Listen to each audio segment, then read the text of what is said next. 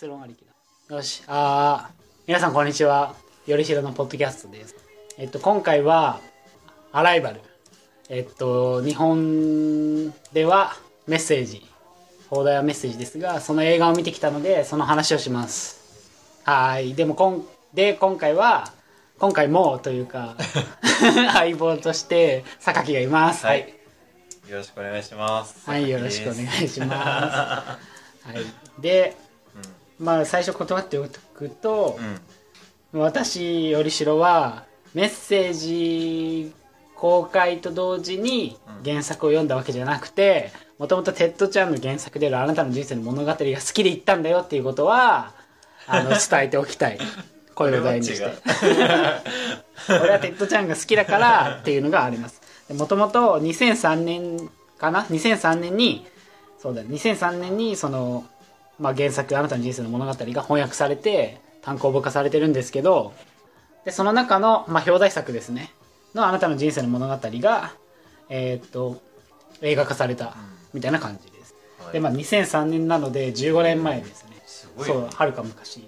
なんでこのタイミングっていう感じありますがで、まあ、テッド・チャンは結構寡作な人であんまり作品を残してなくて、まあ、これから書いてほしいなというかこの「アライバル」登場と 同時に書いてほしい感があるんですけど、盛り上がりとそインスパイアされてほしい。日本で単行本化されてるのはこの「あなたの人生の物語」ここに本があるんですけどでしかもこの本はもちろんバカ受け仕様じゃないやつですね。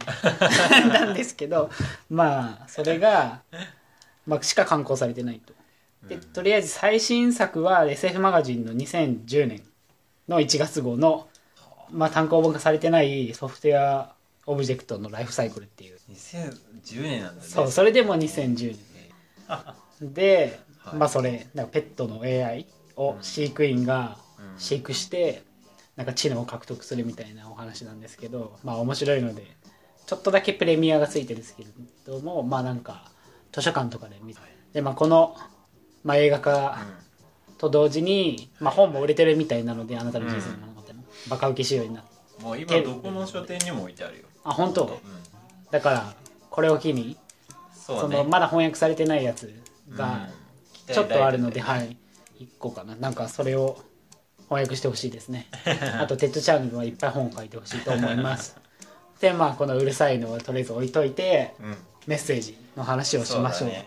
まあ、今日というかさっき見てきたんですよね。そうそう。でまあ興奮冷めやらぬという感じで今、うんポッドキャストを撮ってるんですけどまあそうね。えっ、と話の内容からいこうか、まあそうどどっからいこうか。まあメッセージの話から、まあ、映画の話を。あどうだったかの話しようか、まあなんていうの？メッセージはうーん映画としてはうーんって感じ。まあまあまあって感じでその、うん。まあ良かったかなぐらいの気持ち、まあそうだね。なんかう、ん、良くもなく悪くもなく。というか、でさらに原作読んでる俺たちからすると、さらにいや違うんだよみたいなことを言いたいところが多々結構あったよね。結構あったね。なんかやっぱりその原作とその映画の方は結構違う。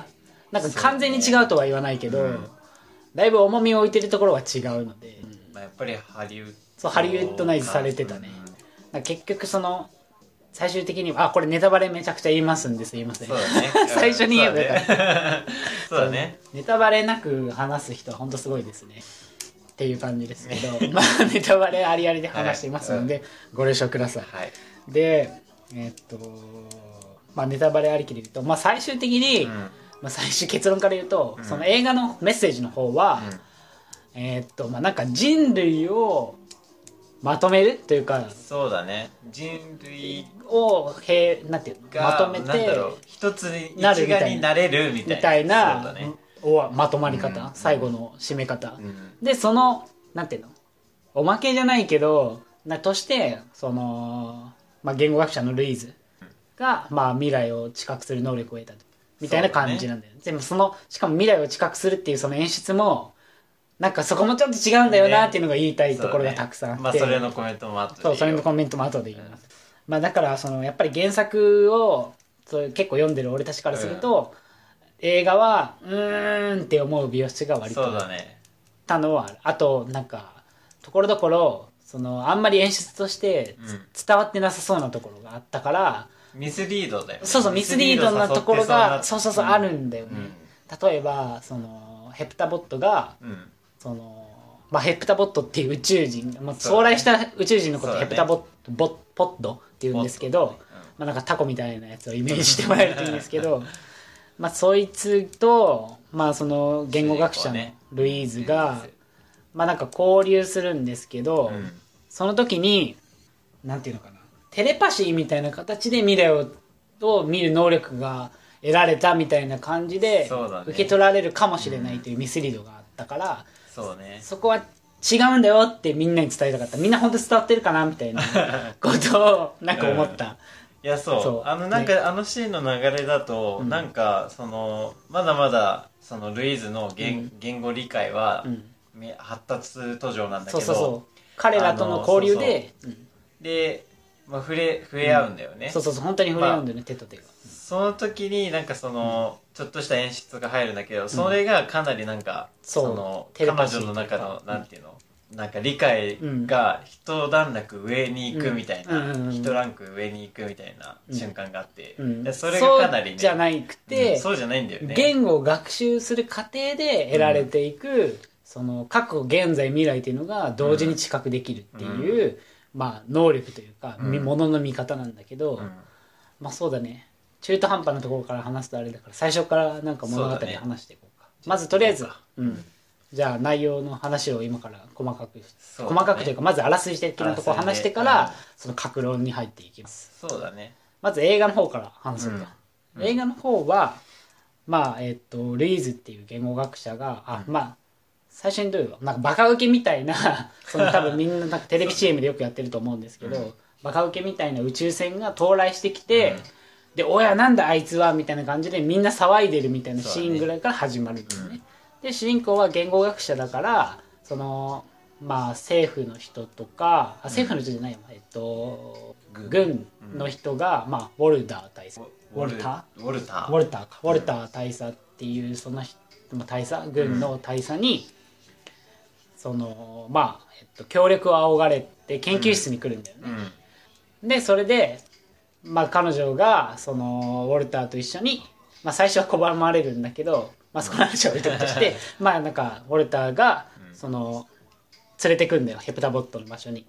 で連れてって実際に彼らとのそのコミュニケーションを図ってて彼らが何のために来たのかを知らせてほしいみたいなことを目的にして、えーヘプタボットと、えっとまあ、いろんな交流をして、まあ、交流っていうのは主にそのまあ言語言語をっていうかかなんて喋ってるのかをそうだね。そうお互い理解しながら、その今言った目的、うん。これになぜ来たのかっていうのを最終的に知るっていう目的のためにいろいろやり取りをするっていう、その2ヶ月間かなのお話そうだなんだよね。まあ基本的には。うん。でその中でまあそのいきなりその巨大なバカウケみたいな宇宙船が現れたから、うん。まあ、世界各国12隻現れたから、そうだね。だからもう未曾有の事態そうそうそう。だからもうみんな世界各国大混乱で、うんあれは敵なのか味方なのかみたいな話になって、まあ、中国とかロシアとかはうん。もう、なんていうの？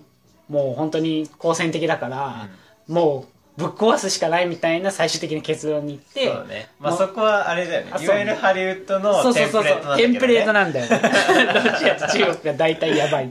やばいっていうか攻撃仕掛けるというか、でそこでまあなんか実際にその人類とそのバカウケとの対決みたいなところも結構大きく描かれるんだよね。そうだね。小説ではそこは全然描かれなくて、うん。その確かに不思議なんだけどもうそのヘプタボットと言語学者のルイーズとの交流で、うん。だんだんルイーズが言語を獲得していく上で得られるその認識、うん。つまり時制というものがない言語を学ぶことによって、うん。今、えっと、経験しているあらゆることつまり現在過去未来というものが同時に知覚できるような、うん。その認識が、認識方法みたいなのが、うん。だんだん得られていくみたいな話に焦点をすごく当ててるんだけど、映画の方はもう軸が2つあるのかな。彼女がそう言語を獲得していって、うん。未来というものを知覚できるっていうものが、まあ、一つ軸だったらもう一つの軸としてはその宇宙人と人間がどういうふうにその仲良くなれるかみたいな。仲良くなれるかっていうかまあ、対処したかってそう対処するかっていうか。そそうそうそう。そうそう。大きい話と小さい話が2つ流れるみたいな感じ。そうだね。なんだよね。だから結構まあそこは大きな話に見せるためにハリウッドナイズされたところなのかなっていう、うん。まあそこは一番違うところかな。そうだね。もう話のな大きな流れでもう全然違うよね。そうそうそうそう。完全に違うとは言わないけどって感じ。やっぱりその多くの人に見てもらうためにはそううんなるのかなるのかなっていうのは言って仕そう方ない、だね。うん結構いろんなその、まあ、難しい話なんだよね基本的に。だよね。だって今俺たちが話しててもその言語ななんかもともとその、まあ、原作「あなたの人生の物語」では書かれてないけど、そのサピア・ウォーフの仮説っていうのをまあ下敷きにしてるんだけど、うん。それは何かっていうと、まあ、簡単に言うとその言語というものによって人々の思考はとらわれるっていう、うん。つまり異なる言語を学べばその言語体系に応じた考え方うん。になってしまうみたいな、なるというかもう学べるみたいな感じなんだけど、うん。そういう仮説があってそうだね。それがまあこ下敷きになってるんだよ。まあ物語の中では述べられてないけど、本当にメタ的にかなり重要なそうそう重要な概念なんだそうよねそうそうそうだからこそ彼女が言語を学んでって、うん。えっと、現在過去未来というものがうん。同時に知覚できる認識方法っていうものを得られるわけだけど、うん。でそこの描き方も映画と、ね、小説では結構違う、ミスリードな感じもあるし、なんか説明するのも難しいけどでえ例えば映画での演出は、うん。なんか夢をそうなんだよね。なんか意識を失うじゃないけど、うんそういったようななんだろう。時にそうなんか娘の未来を見るみたいな感じで描かれてるんだけど、うん。まあ、そこはね、まあ、そうじゃないんだよね。そうだね、あの夢を見るわけじゃなくて、うん、同時に知覚できるっていう。そうそうそうそう。多分演出的に難しいとは思うんだけど、うん。かす結構重なり合ってるというか現在と過去の未来が同時に見れるというか、別に夢なわけじゃなくてそうなんだよね。現在を見る感覚でもう未来を見てる。だからつまりいろんな時制に自分がいてうん。体験してるみたいなのが本来のそのまあそのもテッドチャンが書く物語そうそうそうのまあ中なんだろう、うん。なんなんて言えばいいのかな？中核？中核。うん。なん。かそのそれなんだよね。そう。ん。でそこがかなり重要なんだそうよねこのそう物語のそうかなり中で重要。はそう。そうそうそうそうそう。だからそこはやっぱ難しいのかなっていう。のがあとなんかさっき言ったけどそのサピア・オーフの仮説っていうのも、まあ、物語、えー、と原作では出てこなかったけど、うん。だから結構その物語の半分ぐらいで半分ぐらいの時にちょうど全部説明するんだよね。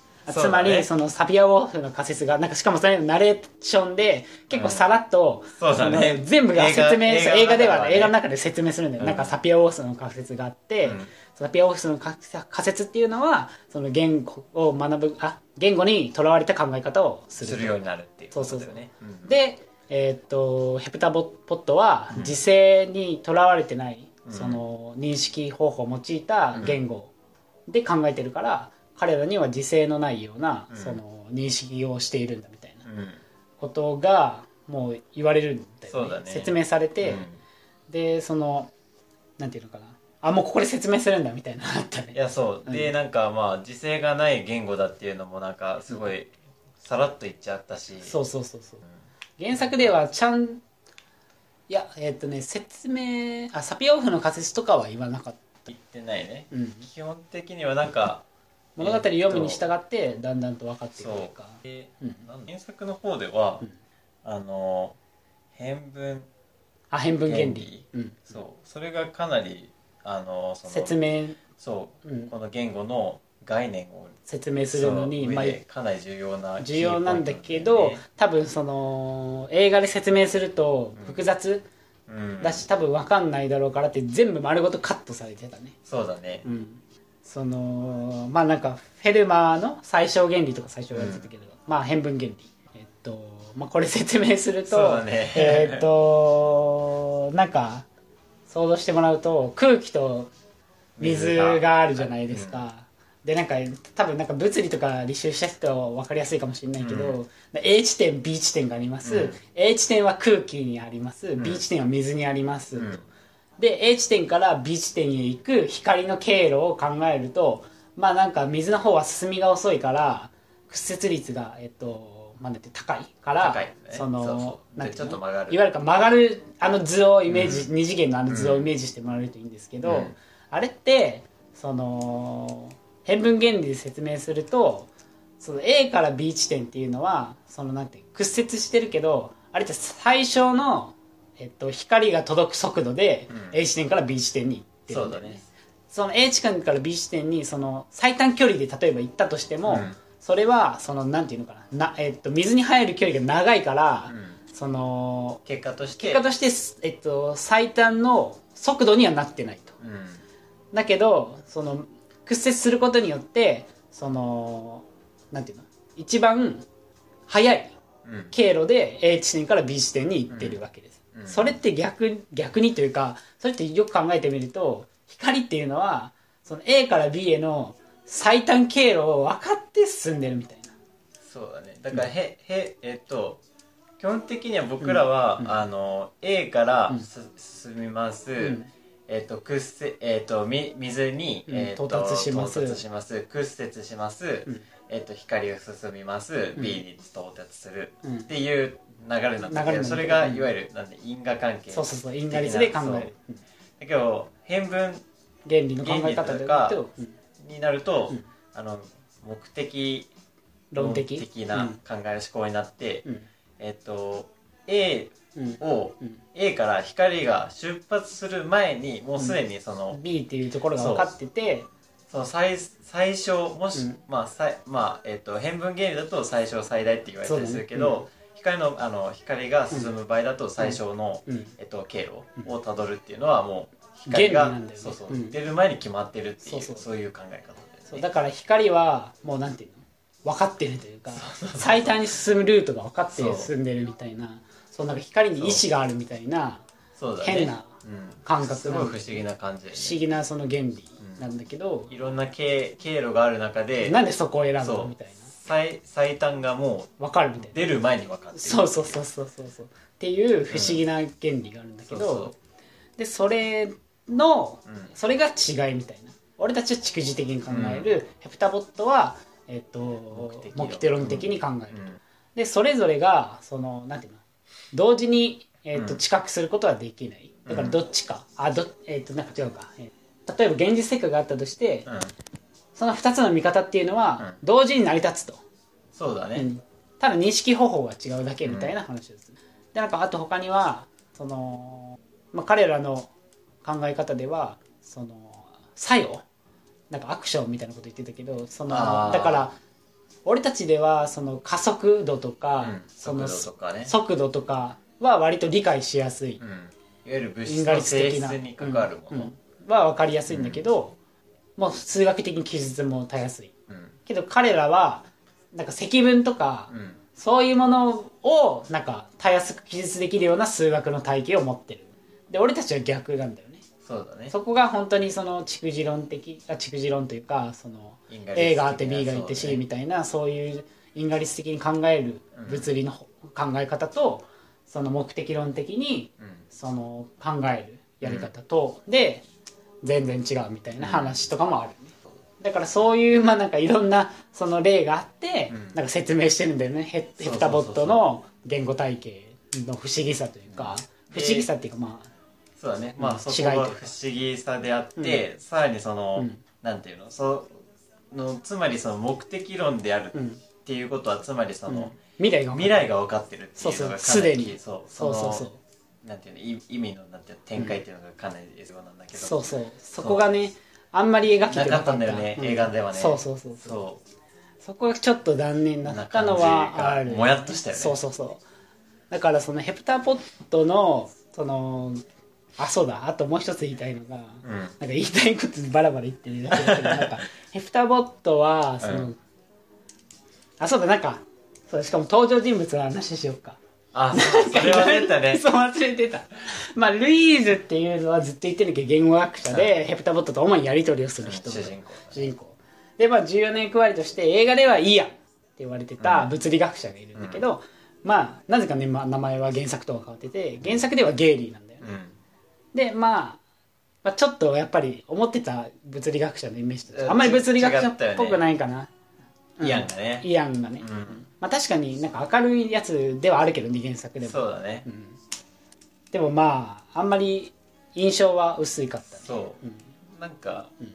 イアンいいるか まあ。なんか空気じゃないんだけどまうん。あちょっとなんかそうね。場面が少なかったそうねのかなという。うんあんまり存在感はなかったかも。それとまあ重要なあなたの人生の物語の、うん。まあ、あなたにあたる、まあ、娘のハンナうん。がいてあとさっき言ったウォルダー大佐とあとはヘプタボットはそのまま原作と同じ名付けをされてんだけどそれぞれまあ2体いるんだよね、うん。やり取りをこのうん。ヘプタボットが、そのアメリカに来ているヘプタボット2体いて、で映画の方はアボットとコステロ。うん。でアボットとコステロはなんか調べたら芸人昔のアメリカの、ねそう芸人のコンビらしい。でそこで多分クスッとする人もいるんでしょう、うん。でなんかアボットってなんか SF 作者かと思ったけど違ったみたいですね。であとはあと原作ではフラッパーとラズベリー。っていう可愛い、そうだね。うん可愛らしいスイーツの名前みたいな感じだったんだけど、まあそこはまあなんか変わってる。うん感じかな、うん。あとなんかそのまあ些細なことだけどハンナはその逆から読んでもまあちゃんと英語にすれば綴りがちゃんとそう。そうそうハンナ逆から読んでもハンナみたいそう。なつまりその、うんルループループじゃないけど過去むなんていうの逆からも前からも同じハンナになっているっていうのが、まあなんか気づきだった。いやそれは本当なんかその文字にされてあそう。確かにそうだっていうのがまあ確かにその演出面白かったよね。それは良かった。かったとうんそう多分あれ原作読まないと「ハンナ」って日本日本語で見たら「ハンナ」だからうん。反対から読んでも「ハンナ」に見えないからあんまりそこの意識がいってなかったけどあそういうので名付けたんだなっていうのが分かってまあよかった感じかな。あとはヘプタボットがあのあんまりちゃんと描かれてなかっああそれは思った。たね。うん。なんかモヤモヤしてるところに出て多分 多分おそらくだけどその原作のトーンでいくとその結構滑稽な感じなんだよね、うん。だってた樽に樽の情報に目ん玉7個ポツポツポツってついててまぶたがないんだっけ。であと足が7個ついてる、うん。まあ、樽型えタコ。だよね。そうそうそうそう。でしかもなんか口と排泄口が同じでなんか上からは別個のなんて発生するための音を出すっていう。もうどう考えてもちょっとまあへんてこへんちくりんなんで、うん。俺たちから見ればねへんちくりんみたいな感じで多分作品のトーンと合わないから映画ではなんか,、まあね。かめちゃでかいなんかタコみたいな、タコなんだけど。まあタコはタコなんだよね。そうでしかも彼らがそのあれ明らかにタコって思ってるのはその、まあ、最終的に文字で会話をするってことになるんだけど、うん。その文字を書くときに彼らはなんか鉛筆とかボールペンとか使うわけじゃなくてなんか墨みたいな 手から出る墨みたいなので書くんだよね、うん。あタコって思ったけどでその書く書く文字もなんか微妙に原作と違ってておそらく、うんなんか丸っぽい。なんか習字でなんか墨をわーってして、うん。なんか丸っぽい感じでうん。装飾された輪っかみたいな感じが彼らのその言語。書き文字なんだけど原作ではなんていうのかな、まあ、表敬文字では同じと同じ表敬文字なんだけど、うん。もっとなんていうのかな。記号が密集してるイメージなんだよ、そうだね。うん、まあ表記文字って言ってたけど。そう意味を表す、ん。あとはなんか時制とかないから結構なんていうの？場所とかあんま関係ないんだよねあれ。そうだね。でぐちゃぐちゃぐちゃぐちゃぐちゃぐちゃみたいに上から順番に、なんか俺たちの言語って普通その、まあ右から左右から左とかになってるけど、あとはなんかちゃんとトークンが分かれてる。そうそうそうけどそうじゃなくてもうぐちゃぐちゃぐちゃって書くみたいな感じの言語なんだけど、まあ、そこも微妙に、えっとまあ、演出が違ってたみたいな。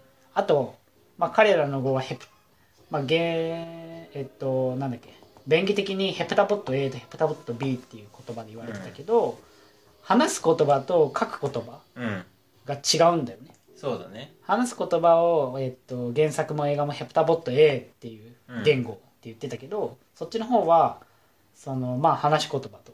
で結構その実勢関係なく語順が結構自由な言語。うん。でまあ話すと。でそのしかもなんか言葉は、まあ、よくわかんない「オリグゴー」みたいな感じなんだけど、いやでも口では真似できない。のとあとヘプタボット B って言ったのが今のその丸で書かれたり、うん。その表記文字って言ったぐちゃぐちゃぐちゃっとした、うん。そのまあ二次元的に文字を書き書いてる感じ。そうだね。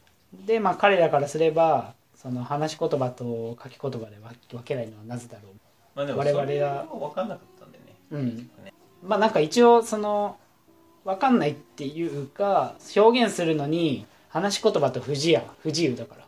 つまり話し言葉って発話っていう順番にとらわれるじゃんあだから書き言葉ではそうそうそう順番関係なく二次元平面にボラララっていろんなところに書けるから分けた方がいいみたいな、うん。もう一目見て分かるからみたいな感じで分けてるんだ、ーうん。てかななんかそういうふうに説明されてたと。でヘプタボット A のそのなんていうのその分かんない機械的なグーグーみたいなやつを、まあ映画ではね口真似してくれないんだけど原作ではルイーズで真似すんだ だからそこやってほしかったねっていうのは。多分滑稽になるからやんなかった。のうん。で、映画のトーンではないから。でヘプタボット B のその書き言葉の方も、うん。なんかえっとねなんかいろいろ解析して、うん。なんか文字をいろいろなんていうの？作れるようにしたソフトウェアみたいなもので、うん。作っててね。そう作っててそれをポチポチ組み合わせて、えっと、彼女ルイーズは、うん。えっと、ヘプタボットと対話するんだけど、原作では本当にか書くんだよね。そうルイーズ自身が書けるようになるんだよね。そうそう書けるようになるっていうのが結構重要な気がするんだけどね。そうだね。あ結構なんていうのやっていくうちにあこういうふうに書くんだっていうのが分かってきたというか自然にしかも書けるようになってきたみたいな、あそこは結構なんか重要な気がするね。そうだから自分で書いてないから結局、なん理解っていうか、うん。そうそうそう、そこもそうだし、映画でさあの触れ合ってうん。そこでそこあからはいはいはい。なんか、テレパシー的にそうテレパシーを受け取ってなんかみたいな感じで受け取られやすいっていうのはある、うん。そういう感じするようん。ね、自分で言語習得をして知ってるしっていうのがあんまりねそうそうそう。伝わってこないんだ来なかったよね。うんだから本当重要なのがその彼女がヘプタボットっていう言ヘプタボット A ヘプタボット B っていう言語を学ぶことによって、うん。彼女の、えっと認識までも変えていくみたいなうん。過程が原作ではより重要に描かれてるんだけど、だね。映画ではなんか多分難しいと思うけどなんていうのかなヘプタボットの、えっと、交流を通じて彼らになんかなんていうのかな力を授けられた的な感じになんか映画ではそう受け止められかねない、多分そうは描いてないと思うけど、うん。結構観客の人は勘違いしそうな演出だなと思ってた。だからなんかそうだね。なんかもう力を授けたじゃないけど、うん。そういう風な感じじゃん。なんか手合わせたりとかさ、するから、うんうん。それがねちょっと本当に観客に伝わってるかなって言って、うん。俺はなんかもうちょっと待ってください皆さんここはですねみたいなことを説明したくてうずうずしてたいや本当それはうん。そう思う、あのシーンでうん。ちゃんと正しくなんか認識理解できるかどうかで、うん。そのいわゆるこの SF 映画がうん。チープかどうかもみたいなところが決まりそうだよね。そうそうそうそう。なんかだから単にねその授けられたとかじゃないんだよね。そうそうそう。だから人間が自分の自分で努力してそうそう獲得していってだんだんとその原くじ的にというか、まあ、結そうそうそう。果的に得られ考えるみたいな。方というかがガラッと変わっていくみたいなところが面白いっていうか、うん。センス・オブ・ワンダー的な部分うんだけど、そこがねやっぱり違うんだよみたいな演出がちょっとあったからうーんってなってたんだよね俺たちは。そうだね。そうだって俺終盤なんかもうこんなん言ってたからね頭をうーんなんかなみたいな感じでずっと思ってたし。本当終盤後半の方は本当に人間ドラマというかあそうだったね。そうそう。なんか人間ドラマ的な部分に力を割いてたから、ああやっぱりその大スペクタルというか大きな物語に見せないと仕方ないのかなみたいなハリウッドだから感じはあったね、そこがねどうしてもね。まあ確かにねそのあなたの人生の物語の短編自体は、その何にもさその他のその12隻の話はなかったから、そう出てこないんだよね。だかそうら他の国がどういうふうに知ならないんだよね。世界情勢まるでなくて確かにそれはおかしい、あとなんかブログもさあのなんていうの？文句を言うブログだああそうそうだね。あれがなんかあって。かなり酷評する。評してるブログ。まあ結構ネタ的に書いてるとは思うんだけど、結構酷評しててまあそれもさもあり ありなんみたいなうん意見でで、も全然ねそあの、うん。辛辣なんだけどうまあ確かに的を得てるところもある、ねうん。そうそう。例えばほ各国なんていうの？てかアメリカだったらお前ら絶対に好戦的だから撃つだろみたいな。とか書いてたり。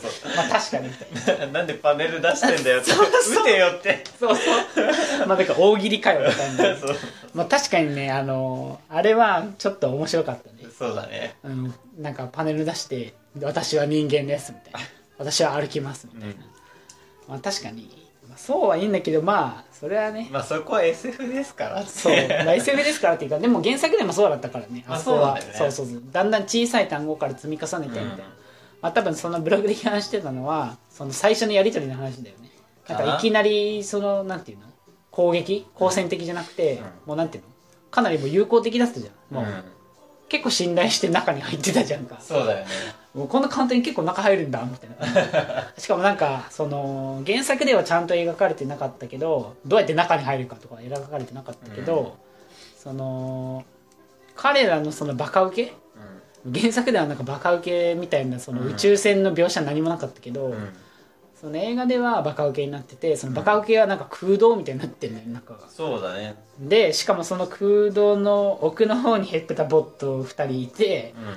でしかもそこに行くのに重力がおかしいんだよね、そうだね、うん、という描写もあったり、まあでもあんなね、うん。へあのバカウケ宇宙船はうん、いいと思った俺は。まあなんかモダンというか、うん。まあデザイン的には結構いいかな、そうだね。まあ、なんかのっぺりとして未来感というかなんか何にもなす何にもないっていうかその飾りっ気もなく。そうそうそうそう、まあ、確かにそれがヘプタボットだから、うんでもとは言いつつヘプタボット結構エモーショナルっていうのがちょっと残念だった。ああだってそもそもそのあなたの人生の物語の原作では、ヘプタボットはなんていうの？あいつ何もしないから基本的に。そうだね。そう。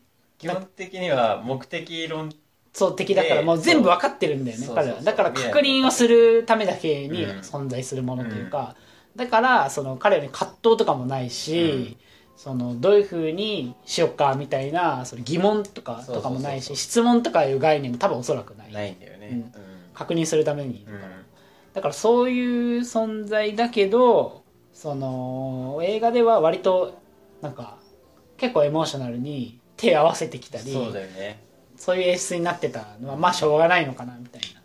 しかもなんか映画でも最後の方でなんでここに来たのって言ったら人間を助けるあ違う私たちが3年3000年後にうん。人間に助けてほしいからなんか助けに来たみたいなことを言い出すけど、そうだねうん3000年後にって何その唐突かみたいな感じだったしヘタボってエモーショナルだなみたいな感じのがあったとか。ちょっと人間っぽいなそう人間っぽいのはあるんだよでしかもなんかさ終盤の方はさ、うん。そのまあなんかなんていうの？まあなんやかんやあって最終的にそのロシアと中国がもう攻撃するみたいな話になあって、そうだね。そういろんな各国との、まあ、な各国とやり取りしつつ研究を進めてたんだけど、うん。その、まあえっと12隻来た、えっとバカウケがいろんな世界、えっと国々に散らばってるんだけど、うん。その散らばっている国の人たちとそのヘプタボットとで、まあ、交流をして、まあ、言語学者とかうん。多分いろんなチームがあるんだろうね。でその世界各国で得られた知識を、その共有して研究してたんだけど、でその、まあ、共有するっていうのがもう完全になくなって、もう全面戦争だみたいな話にちょっとずつなっていくんだよね後半は。でそこで完全にまあロシアと中国はもう攻撃とか暴走じゃないそう暴走しだして攻撃バカウケを攻撃しだすんだけど、でその主人公はそのまあかたくなに「この子たち悪い子じゃないのよ」みたいな感じで そのまあもう完全に構成になるって時に最後の1回もう最後いけるかいけないかみたいな時に、まあ行って、うん。そのヘプタボットと会話をして、うん。まあその交流をする時にあれそこだっけなあの彼女一人だけ行ったの？一人じゃないか。えっといや一番最後は彼女一人あ一番最後は行ったんだよね、一番最後は彼女一人だけになんかまあ内野攻撃されたからだか何なのか分かんないけどヘプタボットのそのバカウケの船がもう人間が入れないようなところでビューンって飛んじゃって、で空中に止まってるんだよね、うん。まあ、なんで逃げないんだろうってみんな言ってたけど。でそこで彼女がその、まあ、完全にもう構成になるっていう時に彼女だけは飛び出してって、うん。ヘプタボットと最後の対話をしてるんだけど、うん。その時になんかその変な演出さっき言ってたけど、まあ、超能力的なテレパシーで彼女が最終的に力を得たと思われかねない演出がされるんだけど、そこの演出の一つにその字幕でヘプタボットの言葉を 書いてくれてるからだからそこはちょっと興ざめじゃないけどまあしょうがない。なんかあそこはもう一気になんていうの？駆け抜けたいからまあ多分したんだろうけど、まあ、彼女がそういうふうに見えてるっていう言葉を、うん。っていう風な演出でしたんだろうけどまあしょうがないのかなとは思ったけど。あとあそこのね、まあ、何回も言ってるけど本当にテレパシー的な能力で西園寺子にうん。彼女に力を授けたというか、未来を見せたみたいな演出にとらわれ捉えかねられない捉えかねないうん。ようなのは否めなかった。だからあそこで違うんだよって俺は言ったけど ちょっと違うんだよなみんな分かってるかなみたいなのは思った感じ。そうっすね。ああれの話もする？ボルヘスの賛成の書の。あ三千の書か。そうね。うん。まあ、それも結構キーなんだよね。そうキーだね。そのなんだろう、未来が分かっている本があったとして。うん、まあそのうん。不思あのその説は、うん。あの未来が分かってる、うん。そのまあ、全てが書かれた本なんだけど、その本を、うん。まあ、読んだとしてうん。人間は理理解でき、うん。で次に取る行動そうその次に取る行動はどんなものかっていうなんだけど、自ろ自由意志があればう、うん、異なる選択もできるはずだっていう。そうでその異なる選択をした時点で、うん。それはつまり三千の書以降三千の書つまりその全ての、えー、と現在過去未来が書かれた本があったとして、その本と矛盾してるから、じゃあ三千の書は存在しないんじゃないかみたいな話が書いてあるけど、そうだね。それはでもそうじゃないみたいなことをなんか言ってるんだよね。でだからそれがなんかその目的論をまあ、目的論的な言語を獲得したそのヘプタボット、うん。それからまあルイーズ。うん。のそのなんだろう感覚的には、うん。そのなんだろう、うん。さらにやっぱりそこでうん。やっぱり決定的に価値観が変わってて、そうそうそうそう。たとえ未来が分かっててもそう。そのなんだろうその未来をうん当たり前のように。受け入れるとそそういう。うか選ぶんだよね。そうそうそうそそう。う選ぶし変えるようなことをうん。はしないってしないんだよね、うん、だからそこはね結構難しいんだよね、うん。だからその見たことある人もいると思うけどそのいある見方では老婆の絵に見えてある見方では、えーっと貴婦人に見えるっていう有名な絵があるけど、それって同時には見れないうん。じゃん、同時に見ようとしても絶対どっちかに触れちゃう、うん。貴婦人に見えたり、うん。老婆に見えたり。うん。だからそれと同じで自由意志を持とうとすると未来は見えないし、うん。自由意志を持たずに未来を見てしまう未来を見るとえっとなんていうの？自由意志はないというか、うん。そのどっちかしかいけないんだけど、その認識のあり方の違いであってどちらがいいとか悪いとかの話ではないというか。そうだね。でそのまあ原作も映画もそうだけどその基本的にそのあなたの人生の物語とあなたっていうのはその娘うん。ハンナとの物語っていうのがだんだん明らかになってくるんだけど、うん。というのもその原作も映画も話のところどころにそのハンナのとの交流、うん。ルイズとの交流が挿入されるんだよね。ね。しかも時系列がぐちゃぐちゃでしかも未来系で語られる。うん。で現在系で語られているのはその最初と最後なんだよね原作では、原作ではその本当に、まあ、実はその、ま、後々分かるのがゲイリー、うん。えつまりイアンがの、えっと、夫なんだけどね、うん。でその最初の時点でその、まあ、ゲイリーイアンと、うん。そのルイーズが、うん。まあ、結婚してんのかな分かんないけどで子供を産もうか子供を作る子供を作ろうかみたいな話大会。作り大会って、うん。ゲイリー、えっと、イアンが聞くんだようん。ね、でそして物語の終わりではまた現在形に戻って、さあ子供を作りましょうみたいなうんのを返答としてルイーズが言うの。でその間に挟まれているのがそのヘプタボットとルイーズとの交流。それは過去形で語られる、うん。でその間にその未来形で語られる時系列がぐちゃぐちゃなハンナとルイーズとの交流が。そうそうでその原作ではその結構最初の方で、うん。娘は死んでる未来っていうのがもう分かってるそうなんだよね。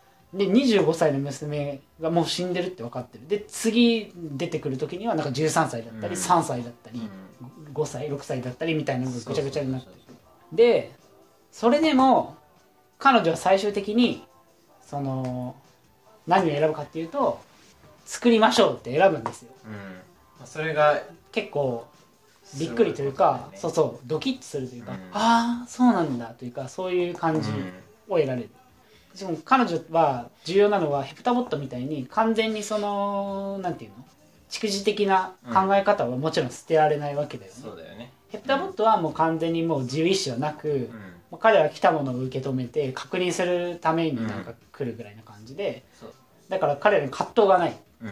だけど彼彼女は俺たちと同じようにその普通の人間的なもうものも持ってるからつまり蓄字論的な蓄字的な考え方を持ってるからうその葛藤があるわけですよ、んうん。これをしたらこれになるとかああしなければよかったとか。だけどもそれにもかかわらずその、まあ、彼らのその現在過去未来はい。を同時に知覚できるっていう考え方もあるからうん。その2つで揺れ動く狭間だけど作りましょうって選ぶみたいなうん多分そそれが結構感動ポイントみたいな感じだとは思うんだけどね。まあ、うん。そうだね、うん。なんだろう。ちょっとわかんないけど、あのルイーズと、うん。あのゲイリーって、うん。あのかなり序盤でもう離婚してるっていうのそうが分かるんだよね。うんうん。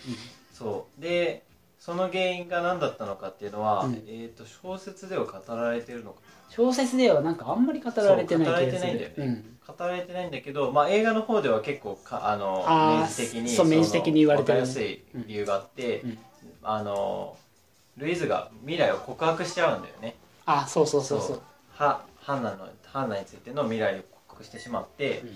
まあ、それに激怒したイアンが、まあ、離婚っていう。そうそうそう。でそのまあ多分だけどそこで決定的にまず価値観が分かれてて、うん。でさらにそのそういう未来も来るのを理解しつつ、なんだろう。選ぶというか。そう選び続けられるっていうのが、うん。そのなんだろうね。そういうふうな考え方になったというか、なんだろう、うん。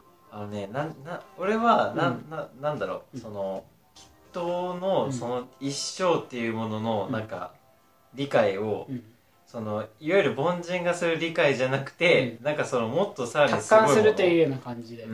うん。だからなんか愛とかでもないし、なんだろうこのすがすがしさみたいなあまあそうなんだよね、うん。そういうのが、うんその原作なんだよね、うん。なんかその、だからなんていうの？確かに感動ポイントっていうとあれだけどそれでも選んだからすごいんだっていうわけじゃなくてそうそうそう。なんていうのかな？えーっとね感動っていうからあんまり伝わるだからなんか子供が死んじゃうけどその未来を選ぶ選んじゃう。苦しいけど選んじゃうみたいな感じじゃないんだよ本当に。そうそうそう。いう感じじゃなくて本当になんかただ来たるべき未来をそうそう受け入れる。受け入れるっていうのかな。うかなんかもう当たり前のように歩んでいってそうそうそう。でそれをうん。なんか噛みしめるって本人は語ってたりして、なんかそうそうなんかそのね、うん。なんか節って言えばいいのかね、うん。なんかその文章は、うんうん。なんか映画ではやっぱ出てなかったんだよね。そうそういう部分が、まあ確かにね、うん。うん。だから映画で本当に感動ポイントを上げるんだったら、えー、とさっき俺がそのあそこで感動させるみたいにするんだったら未来を知ってでもなお、うん。えっ、とつまり、えーと原作も映画でもあんまり描かれてなかったけどその、まあ、娘死んじゃうんだよね、うん。えっと映画では多分病気っぽく描かれてるから、うん。ねで死んじゃうけど、えっと彼女を産む？うん。イアンと結婚して彼女を産む未来を選ぶ。うん。みたいな感じだと分かりやすいじゃんか。でもあんまりそうも描かれてなかったね。つまりその、えー、とハンナ、えーとうん。ルイーズの娘のハンナが病気で死んじゃうっていうところあんまりね序盤ぐらいにちょびっとだけあれ死ぬのかな？みたいな感じで、多分あれ気づいてない人もいそういやそれはね本多分当だと思そう。なんかなんかちょっと足りなさすぎるよね。そうそうそう。であの最後その未来を選ぶ。ででももしかしたらあの監督も分かりやすく感動させたくなかったのかもしれない。あーと思ってきた。なるほどね。だからそうしたら本当にさ単にさ分かってる未来だけど私はそれを選んだんだみたいなあそれでも選ぶのかみたいな感じだと分かりやすすぎるじゃしい感じが出ちゃうってことね。だからわざとそういうふうにしたのかな、うん。っていうのも今思った実際そうじゃないからね。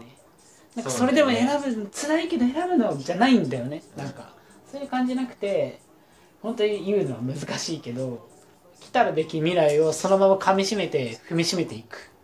ような感じ。ただ別にそこにその善悪がないというか。そう妙なその、ん。えーっとねもう未来来ちゃうからどうしようもないやっていうような投げやり感でもなくそうそうそう。悲強いられてるわけでもなく。そうそうそう。なんだろうね。悲しい出来事なんだけど、うんそれを悪だ悪いからの、うん取り除こうっていうことにはならないっていうそうそうそう。その価値観。うんうんうん。だからまあもう何度も言ってるけどそのいろんな見え方があるものを、うん。両方どっちかをうん。善,、善悪で、うん。あの判別することはできないみたいな。そうそうそうそう。両方ある状態が、うん。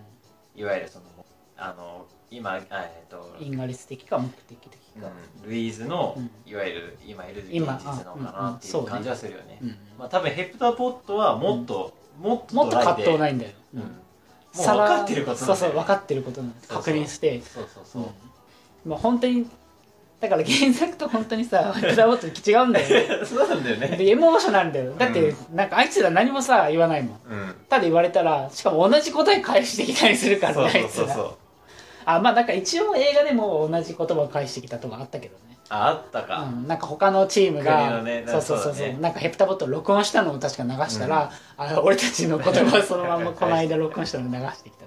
つまり、えっと、なんか進捗はなしだみたいな言って。たね。そうそうだからあったけど。まあでも思ったよりもねヘプタボットはなんか情緒がある感じ、ルイーズには優しいんだよね。ルイーズはあなたは武器を持っているみたいなことを言い出そうそうえーみたいな。そう。そんな結構。大スペクタクルな感じかみたいそうなそうそう。ヘプタボット結構あれなんだよね。ヘプタボットしかも原作で思ったよりでかいしね。そうだ思っねたよりもでかいし、うん。まああれもでかくしてちょっとなんていうの大行な感じを出すうんないと、多分テイストと合わないから。そうね。感じだろうね。まあ、あとちょっと話がうん前後してしまうけど、うん。えっとヘプタボットの、うん。いわゆるうん。か世界観うんヘヘプタボットが持つ世界観っていうのは、うん。その身体的構造からもああそう推そう察そうしてたそうそう。りするんだよね。そうそうそうそうそうそうで、うん。その身体的構造が実はその、うん。映画の中では語られてなくてほとんど。そう。しかもヘプタポット自体があんまりね出てこないんだよね。そなんかモヤモヤに隠れてるからあんまりわかんない。なんか巨大なタコっぽい。やそうそうそう。つで手からくすみも吐くし、うん。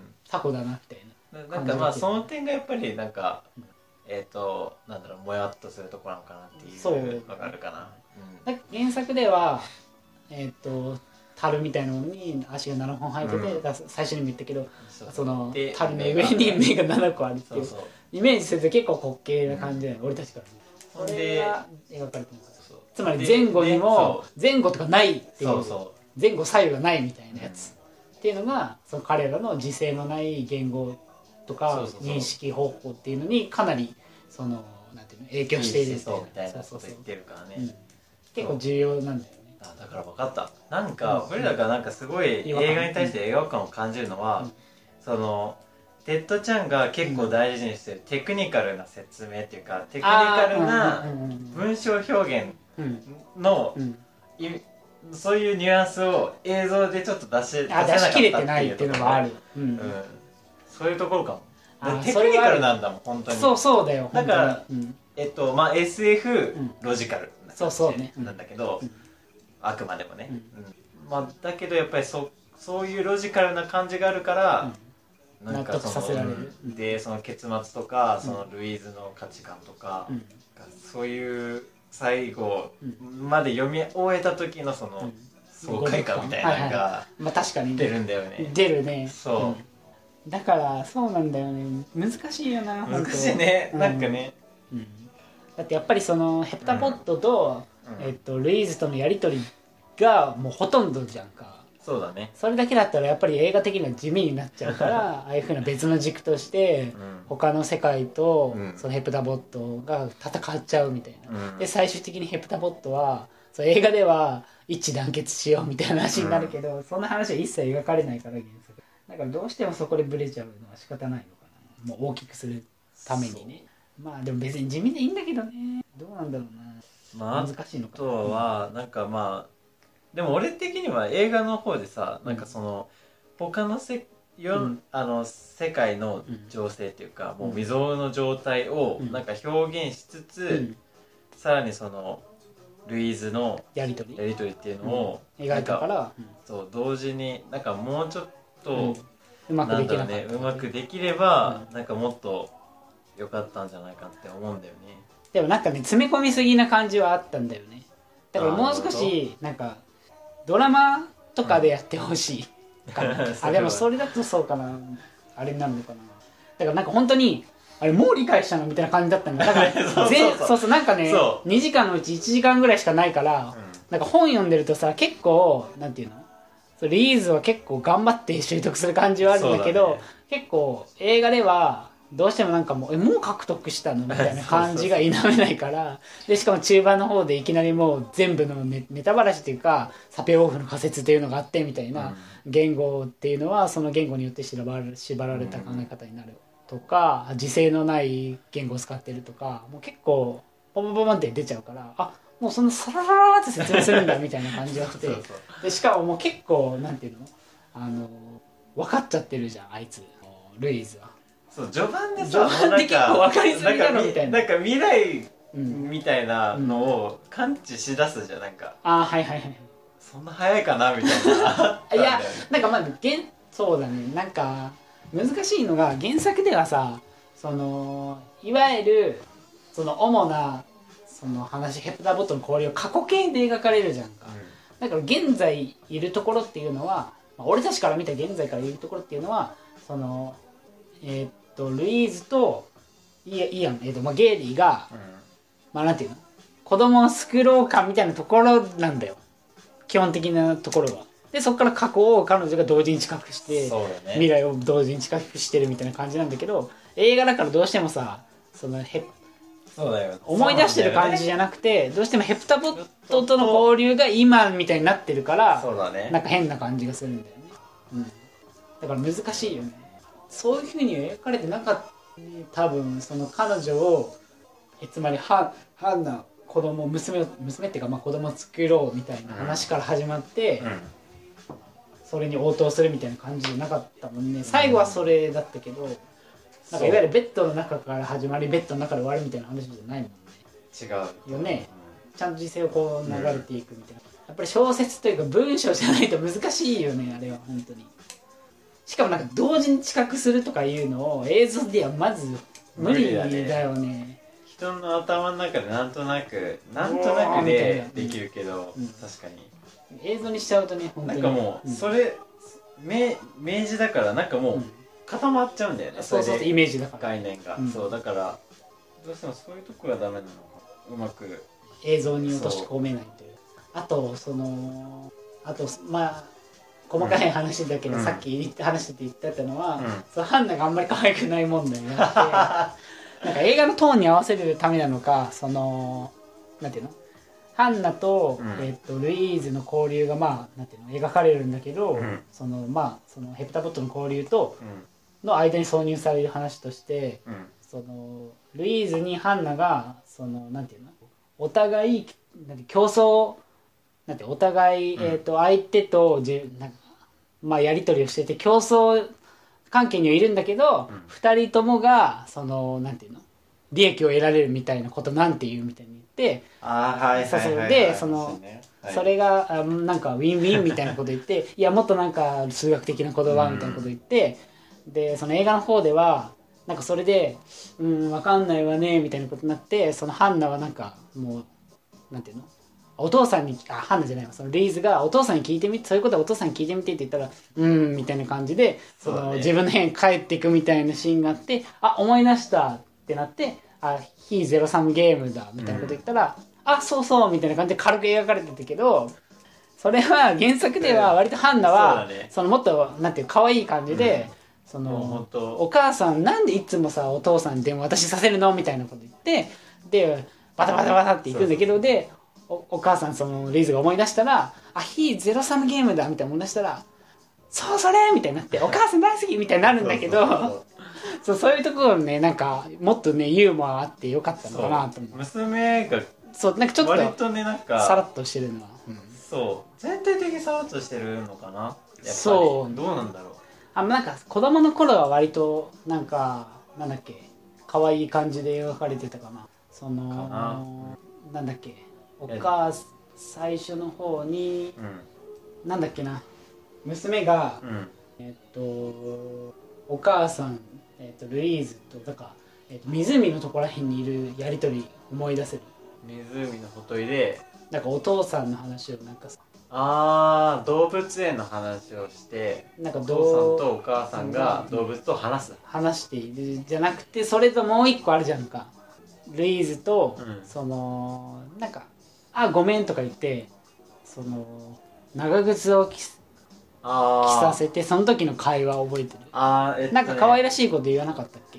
ちょっとお父さんの様子が変なのみたいな。ああそうそうそうそうそう私、なんかうんそうなんかお父さんが変みたいなことを言って、うん。でどうだったかな。まあでもルイーズ離は婚の話みたいな感じだ。そうそうそうそう、でまあそれは私のせいなのみたいな言うんだけどルイーズは、ううん。ん、とどうだったかな。なんだっけな。思い出せない。思い出せない。ああとあともああったあったあった。あのなんだっけ。ドラマをやるんだけどみたいな話があったじゃん。あのお父さんとなんだっけ。これはあくまでもドラマの話よみたいなお父さんとなんだっけあそこもさ可愛かった。あのお父さんとお母さんがなんか仲良くしてなんだっけな。仲良くして動物と話すみたいな感じか。あそれがそれか。そううん。でそれがうん。いわゆるテレビ番組をそうそうそう。作るみたいな。作るみたいな企画みたいなのがあったのかな、子供たち、うん授業から。でそれででお母さん責められてると多分思って、うん。ごめんねって言ってでこれは察したのか、うん、テレビ番組を作るって話よみたいなこと言ったら可愛かったけどね、うん。あそこ。だからなんかいろいろそういうさちょっとなんていうの微笑ましいやり取りがあったりするんだよね原作でも、ね。もうちょっと。あるね。なんか最初の方ではさそのなんだっけ掃除機かけてっていう時とか そうそう。そう私ななんんかか法律が許さないわ。なんかあなたがお母さんでなかったら法律がそんなこと許さないわってねそんなこと言ってそうなんかお母さんはお母さんは私を産んだのはそもそもなんで掃除機かけささせるためって言ったら「うんそうよ」ってルイーズは言って その私はそのなんだっけ5年何年前とかにうん。ちょうどそのあ何年後かに、えー、と掃除機をかける時が来るからその時のために子供を産むっていうのが一番そのコストが安いからこれを選んだのよ みたいなこと言う あのアメリカンジョーク的なのとかああいうの面白いねブラックジョークね。そうそうそうブラックジョークみたいな。ああいうやりとりでね面白いと思う。そうそうあったらよかったなと思うけどね結構ねねそう可愛いやりとりがあるんだけどね、あの娘とのやりとりでは割と。それが割とない。だからそれがあるからそのなんていうの？序盤で語られた娘のなんていうの死に直面するとかも、うん。結構なんかあなんかみたいな、あもう死んだのみたいな。そうそう。気持ちになる。浅いそうそう浅いシーンかな。感じはあるね。ハンナもうちょっと可愛く描けなかったのかなって、まあ確かに最初の方は可愛かった。そうだね。そうです。まあ そんな感じですかね。そんな感じっていうと全然まとまってないけど。まあなんかまあでもとりあえずなんか、うん。モヤモヤだったところは語りきれたまあモんじゃね、ヤモヤだったところは語りきれるね。まあなんか結論めいたことを言うと、まあ原作中にならざるを得ない、まあいなんだろうね。うん。俺らのレビュうんーをなんかうん。参考にうんしてもらえるんだったら、ぜひなんか原作を読んだ上で。そうね原作読んでほしいうんって気持ちになったね結構勘違いしそうなんだよねその映画だけ見ると、だうん、どうだろうね。むしろ、うん映画から見て原作を読んだ方がいいの。あーあそれもありだね。ううん。ん、そしたらなんか疑問点とかがその解消されるかもしれないし、うん。理解がまなんかあ、うん。違ったなっていうそ感覚がより明確と思う。だからでも逆に映画から入ると変な先入観もあるかもしれない。そうだね。それはあるよね、うん、だからなんか難しいね。難しいんだよね。だってそもそも原作難しいから。そうなんだよ。そうなんかこれうん、まず一一回読んだだけじゃあんまりね。そうそう。しかも一回もね、うん。俺の場合だけど、うん。本当に読み進められないんだよわからなすぎて。そう。何回も読み返すからまあそうだね。ちょちょっとページ戻ってみたでいな。あーみたいになそうそうそうそうそう。でそして一回目読んでもう一回読むとつながってくるみたいな。そうそうそうあ冒頭と最後つながってるんだなとかそれが分かってくるのは、ね。うん確かにコストは高い気はするけどまあ面白いのは間違いないでも本当面白いと思うん、うしなんか価値観を揺すぶられるのはそうそうなんだよね。うん。まあそういうために本を読んでる感じはあるね。そうなんだよね。難しいよなこの読後感とかいう。まあだからその SF 的なところっていうのはまあだからサピアオフの仮説っていうのが下敷きにあって、うん。まあなんでその言語を獲得したら、うん。そのなんていうの？認識まで変わっちゃうのか問題っていうのはまああるけどまあ、未来が予測あ、うん。知覚できるようになるのか問題だよねそうそうそう。そうまあ、それは SF だよ。まあそれは SF ではある。ねまあなんか一応なんかその理由みたいなこと書いてあるけどまあまあまあまあうん。うん。まあそれっぽいけどみたいな、まあ、だとしてもやっぱりリアルな自分で置き換えるとやっぱり SF だなってまあそう感じすね、うん、だとしてもなんかその着なんだろう、眼点、うん、言語でしなんだろう、うん。思考が変わる。思考方法が変わるというか、うん。価値観が変わるものの見方が変わるってうん。本当面白いなとう思う、ん。そうそうそう。それを割となんていうの？SF 的な力でちゃんと納得力があるようなうん。形で書いてるのはすごい。でしかも物語としても面白くそうなんですよね。まあテッドチャンおすすめですっていう。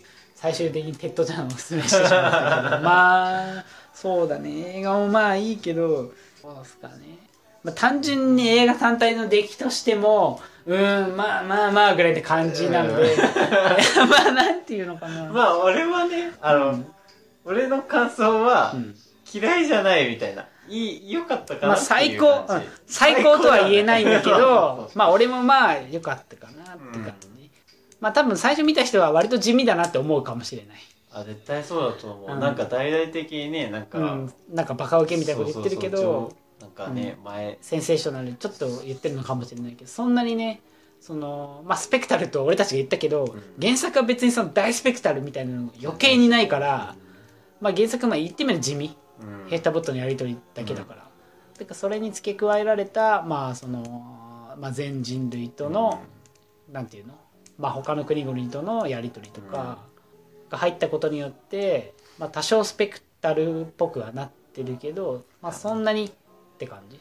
だから、ね。うん。そうね、うん、難しいね。どう？どうおすすめ？いやでもおすすめだよ。まあまあまあおすすめだね。うん。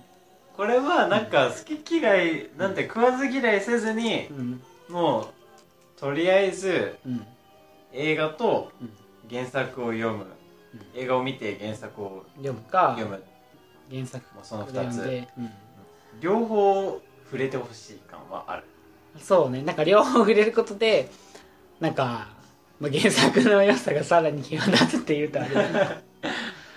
そうだね、うん、でむしろなんかその映画の、なんだろう監督がどう思ったのかっていうのを俺は知りたいんだよね、あなん読んで。そうそうそうそう脚本かな。うん、どういうふうに言えばいいかわかんないけど、うん。現在過去未来が同時に知覚できるっていうのをどう演出する？それはどこだったんだろうとか、うん。だろうな、まあ、あとはあれか。ルイーズがうん。だんだん未来を知覚しだしてうーんとなんだろうな。違うか。うん。えっと原作では結構その、うん。ルイーズのうん。その言語のうん。学習の過程っていうプロセあスがかなりね、うん。あの細かく書かれててうん。いろんな人の話を聞いて、うん。えもしかしてみたいな話があったけど、今回の映画の中ではそれは割とあっさりあっさりしてて割とその半分半分でもう理解できたような感じ。そうそうそう。だからなんかその1時間結局テッドチャンでうん。その読者が感じるそのなんか言い知れぬ爽快感をうん、うんなんか表現しきれてない。して,、うん。してたのかな、はい。だどこをつあの切り取ったんだろうっていう。だからなんか結構詰め込みすぎ感は多少あった気がするね。うーん地味にならざるを得ないから、うん。とりあえとりあえずかなんか分かんないけど、うん。まあ2つの軸を用意して一方はヘプタボットとのやり取り、うん。一方はその全人類が。そうなんだよね。だからどうしても駆け足その理解うん。までの駆け足にならざるだったのかなって気は難しいよな。まあ地味になっちゃうからね。うーん。だけどやっぱり、まあ多うん。分誰もその原作を読んだ人が映画を見ると、うんゆるその原理主義者的な過激派みたいなうん。原作中の人でない限り、映画をうん。もう最悪って言うことはないと思うんだけど。まあそうだ、ね、このモヤもやもや感モはあるんモヤモヤ感が生まれるそのうん。不思議さがうん。なんかね。いやだからやっぱりそうそうね。どこまあちょくちょくあるけどやっぱりその現在過去未来っていうものを同時に知覚できるその認識方法みたいなものはあんまりなんていうのちゃんとは伝えきれてない気がする。そこは結構モヤモヤっぽい、まあ、それこそに今うん。まさに僕らがうん。そのいわゆるさその前を見ながら見るみたいなことをうんうんやろうとしてるわけじゃん、そうそうそうそう。それを映像化だから。まあ土台難しいんですよ,、まあそうなんだよね。うん、そうだとしても、そうなったかなってなっちゃうんだよね。本うんなんて説明すればよかったんだろう映像では。当映像で難しいよね本当。だってさあの認識できるっていう話でなんか未来をしなんていうのかな。未来を知れるわけだけどなんていうの。現在も現在過去未来に同時に自分がいるみたいな感覚だから、なんか夢で見るみたいなそういう感じではないんだよねだからそういうところはどうしても描ききれてはないよね。ああまあでも後半のところは割といやでもなんかそうだねまあでも後半までまあ普通になんか見てたような見てたような気もすする。確かにそういう演出になってたような気もするね。ああとさまたぶり返してあれだけど、うん。そのまあ、中国のうん。まあなんか一番最初に宣戦布告をした中国のそのえーっとシャン。うん。シャンっていうなんていうの？シャンタイあれ一番偉い人だよ。ね。シャン将軍か。あの人がまあなんてもう宣戦布告してもう攻撃するみたいなもって攻撃してたのかな、まあ攻撃準備でもうもうやるみたいなね全員がもう攻撃するみたいな感じで、でその時に なんかシャンに電なんていうの？でその時にちょうどなんか未来を見るんだよね。そうだね。えーっとこれからどうすりゃこれからどうすりゃいいん考えだ出した時にそうそうそうあていうかその前のシーンであのヘプタボットやってるんだけどね。あまあそうだね。そうさっき言ったあの一人だけであって、うん。なんか手と手とか合わせてエモーショナルなシーンがあってでまあともすればテレパシー能力的に能力を授かった前現在過去未来の能力を知れるような能力を授かったと思われるようなシーンの後に、うん。そのしかもなんかヘプタボットはルイーズに対して「あなたは武器を持ってる」みたいなことを言う、武器って何って言うと、まあ、言葉なんだけど、でつまりその言葉を理解することによって、うん。もうその自制のないうん。認識方法っていうものを得られるみたいなのが彼女の武器ってうん。ヘプタボットは言ってたけどでそこでどうすればいいのってなった時にうん。その、まあ、白昼夢じゃないけど未来を見れてでなんか未来の自分がシャン将軍と会うんだよね。だね。なんか、えっと、ね。パーティーみたいな感じで,、ねで直々に会ってくれて、うん。そうなんで会いに来たかっていうとその、まあ、シャンが私はその大統領に会いに来たんじゃなくてあなたに本当は会いたかったって言って、うん。えなんか光栄ですみたいな。でもなぜみたいに言うとその妻の死に際の最後の言葉をうん。あなたが言った、ことを話してなんかエイリアンしようときにそうそうそれを、うん。それはあなたすごかったみたいに言って、うん。もうかなり唐突で「お？みたいな「おやおや?」ってなったけどでしかもそのななんか一応そこはなんていう切迫感あるような感じで描かれてて、なんだっけなそのアメリカ軍側の偉い人の携帯を取ってシャンに直接電話をかけるんだけど、まあなんか電話番号を教えてくれるんだよねシャンが、うん。でも私は知らないって言っ私て。私は知らないって言ってでもここでほらあなたは見ることができる。もう知ったでしょ。今もう知ったでしょみたいな言って、うん。だからでそのまあなんていうのその未来から見ると過去の今の自分うん。はその携帯番号を今見たから、電話かけそれでられる電話かけられてでさらに同時進行的にそのまあ逃げてて逃げつつその未来が未来も進んでて でそのシャンがその遺言、その妻の遺言を話してるからでそれを同時にその言うんだよね。そしたらなんで戦争が止まるのかよくわかんないけど、まあ多分、まあそれが分かったから、その、ヘプタボットは悪い子じゃなくて、うん。悪い子じゃないっていうか、ちゃんと、まあその人類を、そうそうそう、なんかこの言葉を伝えに来た？みなんていうの？一応なんか、助けるために、助けるために来たんだよね。自分たちが助かりたいから助けるためになんか来て、一丸になるっていうのが多分彼らの、うん。まあ、メッセージ。うん。まあ、映画ではねメッセージってちゃんと言ってる。よ、でちゃんとっていうか、まあ、それがメッセージなんだけど、で最終的にそのシャンが攻撃をやめてうん。で他の国々もそれに倣ってやめて。でまあなんか世界丸くなって収まったねやったねみたいな感じで終わるけど だからその俺がその映画を最初に見てなかった時に思うメッセージってなんか全然違うじゃんみたいな原作うん。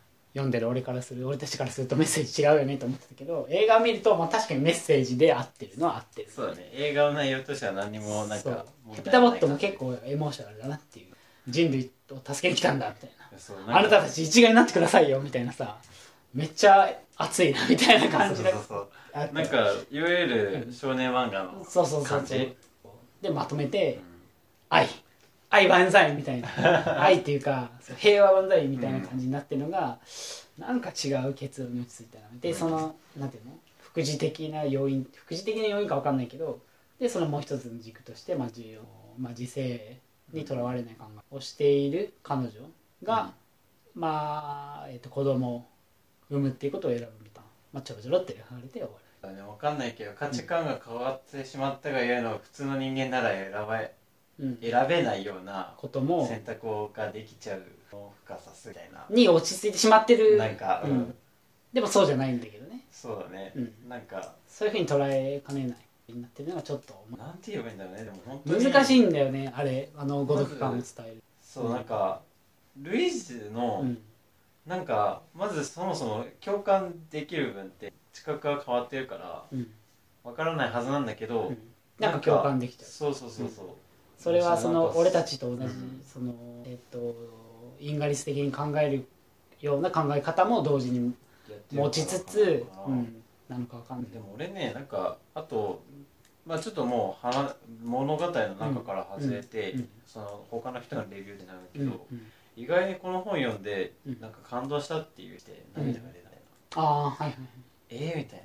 俺はねむむしろそこではいうん。えー、みたいな感じにはなったんだよね。まあ確かに。の？みたいうんうんなだからうんどこまあでその多分最後でしょ？多分。そうそうそうつまり読み終わった後のそのなんて感じはいはいはい。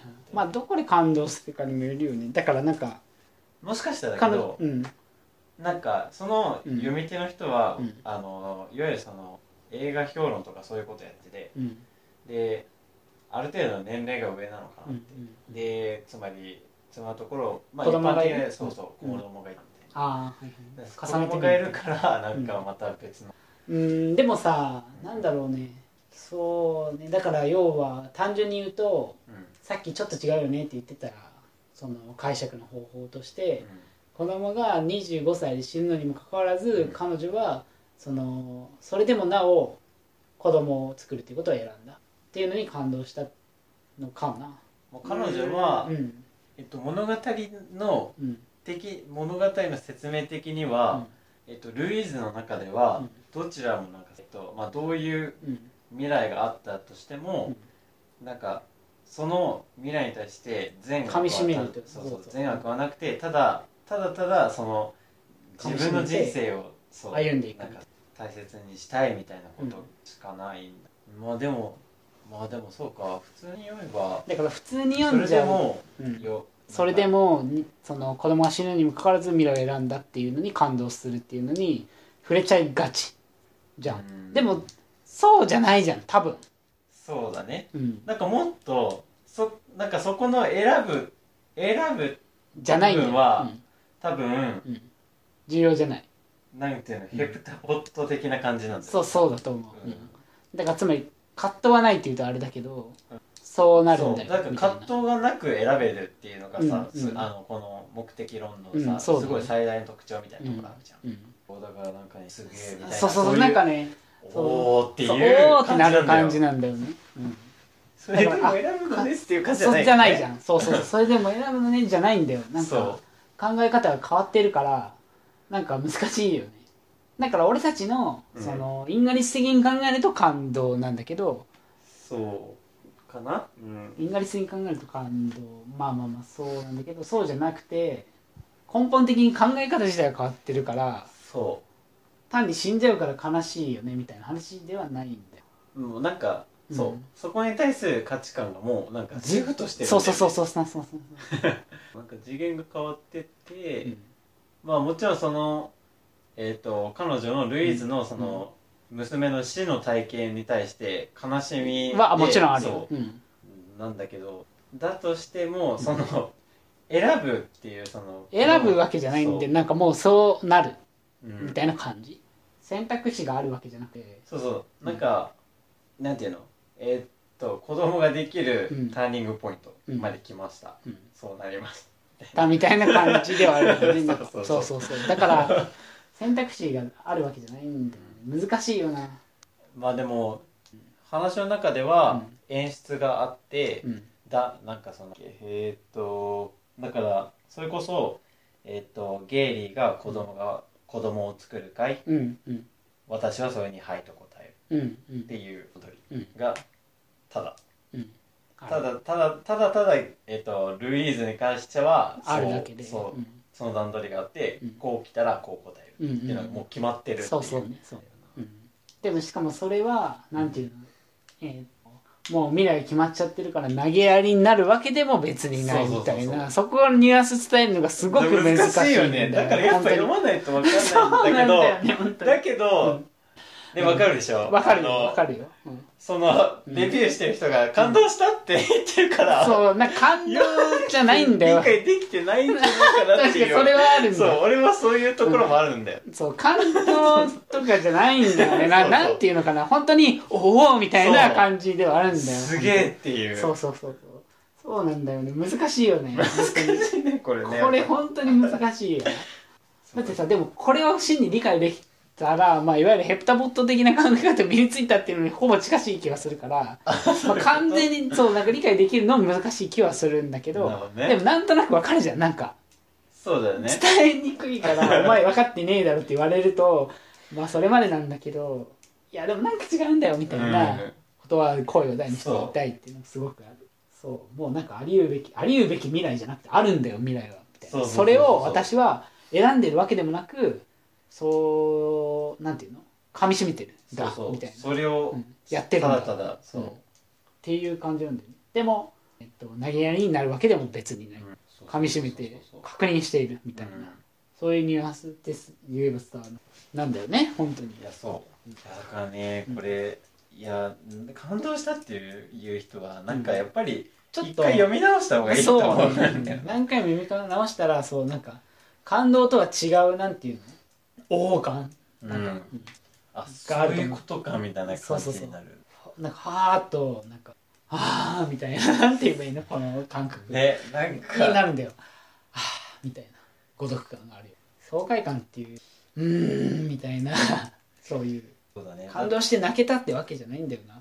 なんかあちょっと最後の1ページ2ページだけど、うん。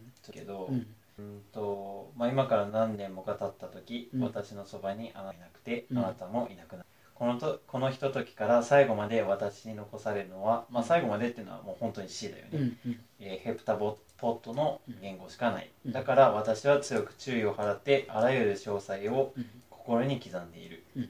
そもそもの始まり初めから私は自分の運命を知っていたしうん。当然のものとしてそのルートを選びました。うん。けれど私が目指しているのはうん。歓喜の極地なのか。それとも、えー、と苦痛の極地なのか。うん。私は最初と最大のどちらをさせっていうのがあって、うん。まあ多分だけどうん。まあそのまあやっぱりうん。心の部分読んでも、うん。なんだ。単純にその運命が全部決まってて、うん。もうそれをただただそれをそうなるうん。ように、うん。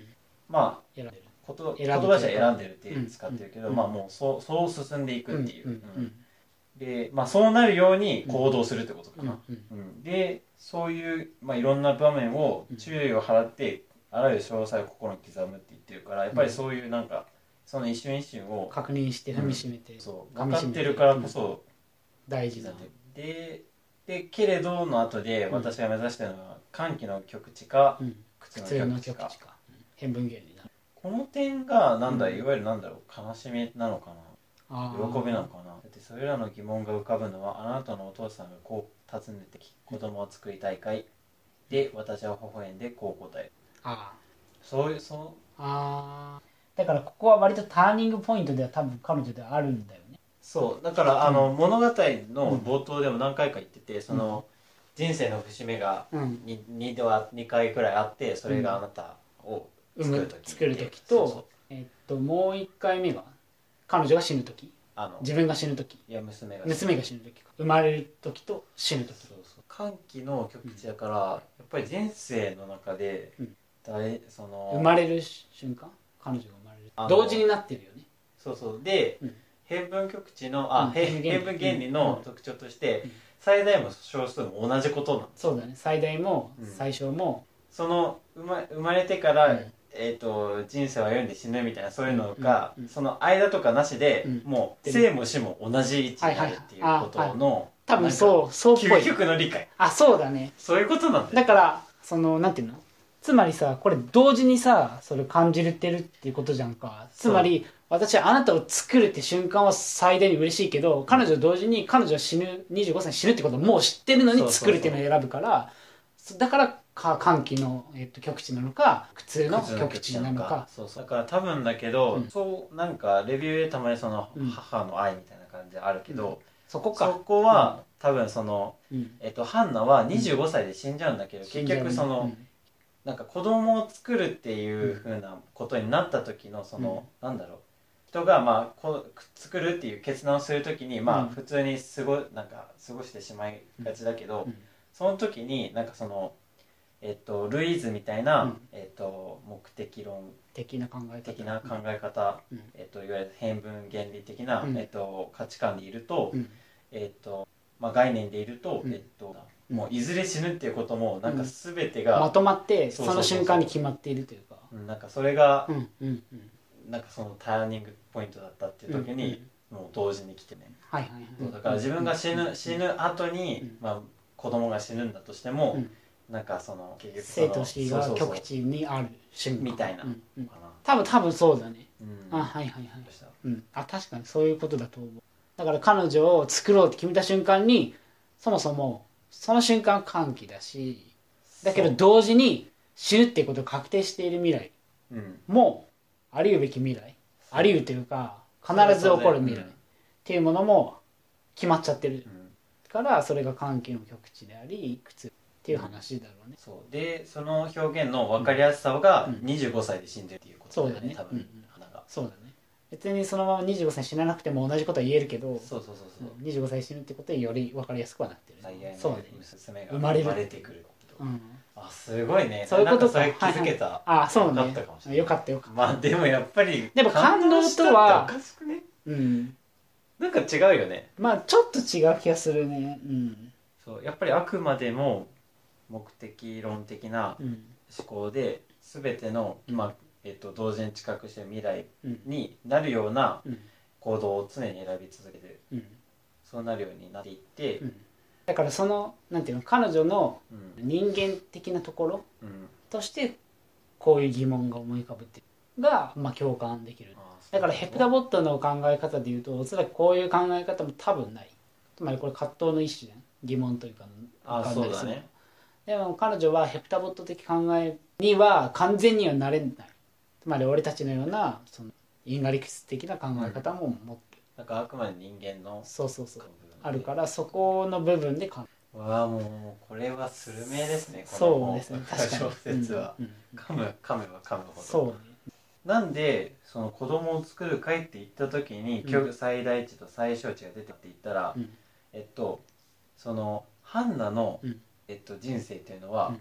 作るっていう時が、うん。その時から始まるわけじゃん。うん。冒頭でも本当に言ってるけど、うん。つまりあのルイーズはうん。常にそのどの時点にいてもルイーズ全てのがじあの、えっと、自分の人生を知ってる。未来を聞いてる、うん。知ってるわけだけど、そのなんていうのかっていうのルイーズが感じる最大値最小値っていうのは、うん。多分そのいやだからなんていうの？違かな。どこにいても同じで常になんかそう低温としてうん常に流れている。現在過去未来っていう時の流れ、うん。時の流れというか流れじゃないか、もう常に同時に知覚して。で考える時にはそっちに行くみたいな。あー。わかんない。わかんないけどどういうふうに知覚してるかはそもそもわかんないから難しいんだけど。ターニングポイントで、うん。そのすごい重大重大な経験っていうのがいわゆるその,、のその経験がいわゆでるだから今までなんかちょっとこれが難しいなって思今思ったのが、うん。疑問に思うのはあなたのお父さんが私に尋ねる時って言ってるじゃん、うん。これはうん。この因果関係なんだよね。そうそうそうそうそう。なんだけど、うん。ルイーズはもどこにでもいるから。うどこにでもいるから。そう。やっぱりルイーズが語ってるのはうん。この時って言ってるんだけど、うん。ああややっぱそうか。うん。であればやっぱりここしかなくてうん。あくまでもここだけでうん。ここで決まった時点で、うん。その喜びと苦普通のその最大最小っていうのはもうここで決まってるっていう。か、うん。もうここで感じれ感じ取れる、うん。つまりしてんだけど。うん。密も感じてるんだけど、そ まあそこがまあいわゆるそのなんていうの？彼彼女の最大最小値の部分。まあそうですね、まあ、まとめまとめるとって言ってずいぶん時間経ったけどまあ しかも最後の方はそのもやもやもやもやを残すかで終わってしまいそうだけど。まあでもなんかまあままとめる話でもないかな。まあなんか。そうだね。うーん。って感じ。う んって感じで。うん。おおってなる感じですよ。うんやっぱ読んでそう読んでなんかそう。ただ涙が出ると 涙が出るとはちょっと違うかなってういう感じ。でそう感動とは違う涙が出るというようなそういうものとは違うなんか、うん、読後感はある。なんかすごいものを読んだなっていう考え方なんだろうね。変わる？というか、いうようなもの、これはねでもうん、本当に不思議な感じがする。そう不思議な感じだよね。